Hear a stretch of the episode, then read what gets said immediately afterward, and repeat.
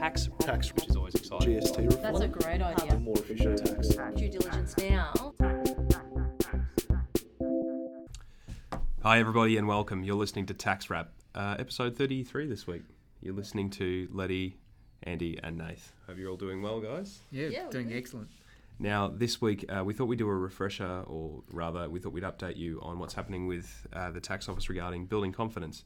Uh, we did a podcast on this, oh, gee, maybe a, a good couple of months ago now, sort of introducing the building confidence uh, initiative and how the tax office wanted it to replace uh, its compliance programs. And basically, they've identified uh, four different areas that they'd like to focus on. But first, uh, they released a media release uh, yesterday or today? Oh no, it was actually um, a fair few weeks ago, but we just thought it was timely to bring this up now because we've just had 30th of June. Yep. So for all our finance geeks out there, um, happy New Year. Happy New Year. Yeah. Happy New Year, yes, party time.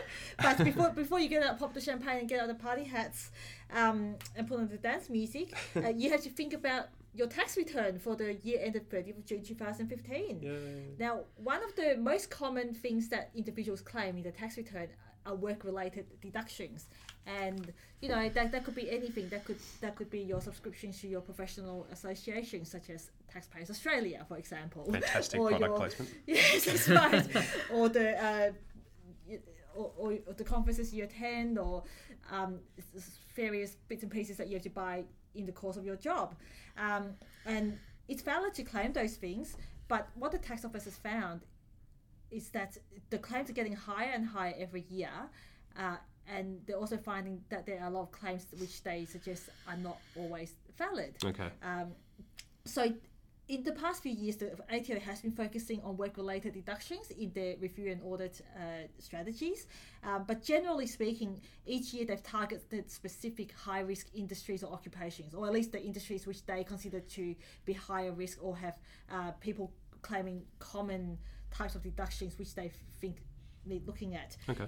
For the 2015 year, the ATO has announced that they're going to focus on what they call unusually high work related expense deductions across all industries and occupations. So that's a much wider scope than in previous years. They're going to look at all industries and occupations, not just targeted ones, and they'll look at your return if they think that what you've claimed is unusually high.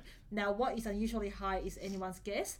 But one thing that we do know, one thing we do know is that uh, in previous years, they have trialed um, a few sort of data matching programs whereby, you know, to, to, to put it very broadly, they look at the deduction statistics um, within industries and locations. And so our guess is that if your claims are wildly above your industry average or the average for people with a similar job and income as you in similar comparable locations, they're probably going to want to look at your work related claims. Okay, so it should be pretty clear if you've exceeded, if you've gone miles beyond. N- Well, it What- might not necessarily be clear um, to you, but uh, the tax office in all their data matching and all the statistical work, they, they're going to be looking for those sorts of patterns. And that's and also listeners need to be aware. Just because you have a um, large claim, just because you, you claim eight thousand dollars when your industry average may be two thousand dollars, it doesn't mean that what you've done is wrong. As long as what you've done is genuinely um, your expenditure, it's genuinely related to your work, it's not capital, it's not private in nature, um, and you're not faking it. It's and it's all you know, it, it's all valid deduction. Then as long as you support it all, then you'll be able to get that claim. It's just that there's a higher risk of you getting looked at. Okay. Uh, now, next, Andy, uh, transporting tools and equipment. That's the next area that uh, the tax office wants to look at, and this pertains particularly to tradesmen. That's correct. Yeah, I mean, as part of the, the Building Confidence website, in terms of some background, Nathan, the, the tax office is listed, as Letty mentioned a little bit earlier. It used to be very, um, you know, used to be very uh, career uh, orientated. So they might look at professions such as, you know, like whether it's lawyers or, or, or doctors or, or airline pilots or what have you. They used to focus on those particular industries, but now they're to- focusing on these types of expenses. And the on the Building Confidence website, the ATO lists the three types of expenses that it expects people to, to look at this year and pay particular attention to. And as you mentioned, transporting bulky tools and equipment is is one of one of those things because um, as, as a general rule, um, your travel from home to work isn't a deduction. you, know, Mhm. you can't claim a deduction for you know hopping on the train and coming to work. Mhm. However, as part of your, your work, if particularly for those who are they refer to as itinerant workers, people who you know have, don't have a fixed place of work, Mhm. um, there are there is scope there, potential scope there for people to claim deductions for carrying uh, essentially bulky equipment and tools from one work site to to another. So the tax office has observed that there are some unusually high claims when it comes to that, and whether there's a certain legitimacy in terms of whether people are claiming the right amount in terms of transporting their, their bulky equipment. So the, the tax office on its website, on that building confidence website, has got a little video which outlines, you know, some of the things that you should consider when you are transporting bulky equipment. So some of those things that you should be aware of is that um, you know it has to be part of what you do in terms of your day-to-day job. So you know if you're a trade tradie, Mhm. then obviously you'll have to be able to transport you know your equipment from place to place. So that's a nece- necessary part of your job. Mhm. The other thing that you, ne- you need to look at is your employer expects you to transport this equipment. So it's not just, you know, I, I transport it because I feel like it. It is part of my job. My, my boss requires me to transport this equipment. They can't uh, keep it for me. And then the other thing that you need to note is that there is no secure area to store the equipment at work. So so if there's a pl- if you can take it with you and you can store it securely because that's, that's the thing you know if you have a ute or something like that usually it's an open canopy so Yep. you know that those tools can go uh, you know you know so you know, need to be able to store it in your, your vehicle quite safely so there's some of the things that where if you satisfy some of these conditions and there's a whole bunch of conditions in relation to this but if you can satisfy some of these conditions there is scope there for you to claim a deduction for some of those travel costs from you going from from home to your um, to your designated place of work. So the tax officers basically flag that. Usually people will claim most of those costs will be in relation to their, their vehicle claims. So for example, they might use the five thousand dollar. Uh, 5,000 kilometre uh, method to, to claim their, their expenses. So, Mhm. so they're things that people just need to be aware of. Um, so it's it's about that, and it's also maintaining records. So between private and, and work use as well. Okay, so does it apply to tools that, uh, like, say that I'm a tradie and my boss asks me to take home some um, conduit because it can't be locked up on site, and because I've a garage at home and I can store it there, um, and that would be classed as bulk, bulky equipment because it is quite bulky, but it's not owned by me per se. It's not like it's my set of drills or, or whatever. so correct. it still applies to stuff that you don't own yourself, but That's your correct. employees ask you to carry. That's correct. I mean, Okay. as, as long as you can demonstrate as part of your overall work requirements Mhm. and that, um, you know, you, you, the nature of your job itself, it's, it's, it's itinerant, then, then you've got a reasonable um, you know, argument to make a claim there. Fantastic. So, computer tablets and electronic devices. I guess this sort of um, this is another area that the tax office is looking at. It's so, looking at- more specifically, what what are they looking at in this area? Yeah, I, I think what you know because you know it's very easy for you to take a tablet and you know take it home with you and you know do a little bit of surfing on the web and you know look up your favorite websites. But what the tax office is looking at, what they're concentrating on, is just you know what's the extent of the claim between you know private and business use. Mhm. You know, so and I, I think what what their concerns are is that people might be claiming 100% as opposed to you know 50% if that, that's the actual you know use that you've uh, taken for for either work or business purposes. So, so what people need to do, um, what the tax office has suggested is, you know, you might need to maintain a diary with details of your work-related use for for these sorts of goods. Okay. Um, the, the the and this is so that in the event of a review or, or an audit, uh, at least you can demonstrate that uh, you know this is how you've used the the actual um, um, device. Um, the other thing to note as well is that um, you know you also need to s- apply the same apportionment if you were you know with respect to your, your phone bills and also your, your internet uh, bills. So you know some of the devices that you know we're talking about, so, you know your computer, your phone, and any other sort of you know work-related type device. So it is an area that the, the tax office is, is concentrating on at the moment, mainly because you know obviously some people may be claiming a bit more than than normally expected. So Okay. Andy, um, look, uh, most of us these days on our phones, on our private phones, we get our work emails, we make work-related calls.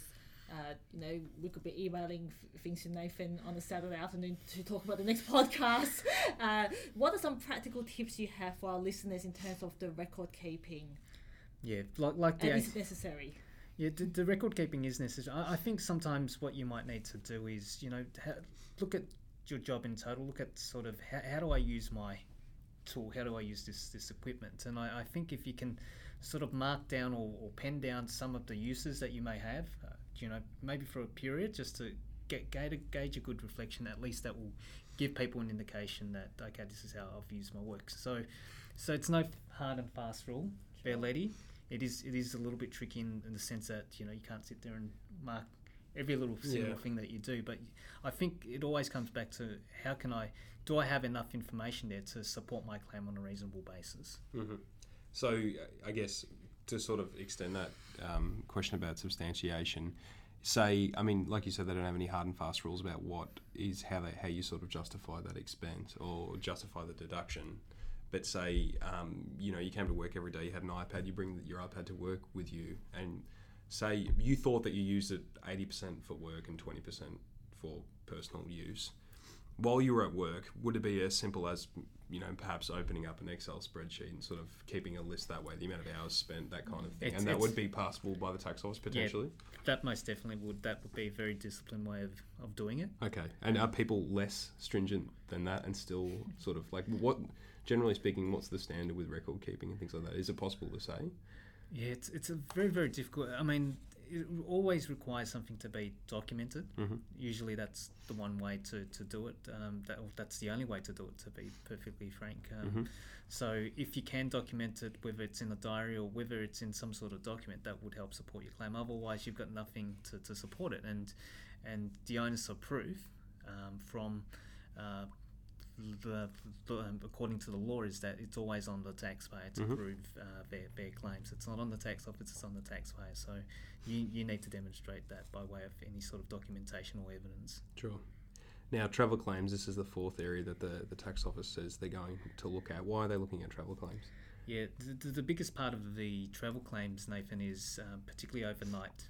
Um, overnight travel. So if you're travelling overnight, particularly on business purpose, uh, for business purposes, that's what they're they're concerned with. Um, Mhm. Some employers may provide you with um, may provide you with an allowance when you when you travel, and so some of the expenses that you would typically claim would include things such as um, such as your food, your accommodation, and also some some travel costs. Um, um, so, as, as part of that, um, there's there's you know there's a lot of confusion out there and out there and uh, uh, amongst taxpayers in terms of what they should be claiming when they do receive an allowance. Usually, what the ATO does uh, from year to year is the commissioner will issue what they refer to as a reasonable amount in terms of what you can claim uh, as a travel uh, claim um, up to up to the reasonable amount. Um, if it exceeds that, then you've got to substantiate everything. But one of the things that people don't really know, and you know, people at home should be aware of, is that you can only